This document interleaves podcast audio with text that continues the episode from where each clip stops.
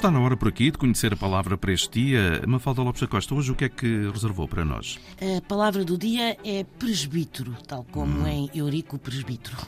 E um presbítero é o clérigo que recebeu o presbiterado, isto é, a terceira ordem sacra para os protestantes. Também se chama presbítero a um pastor protestante e a um padre, a um sacerdote em geral. E esta palavra deriva do grego de presbiteros, que significa mais velho, muito mais velho.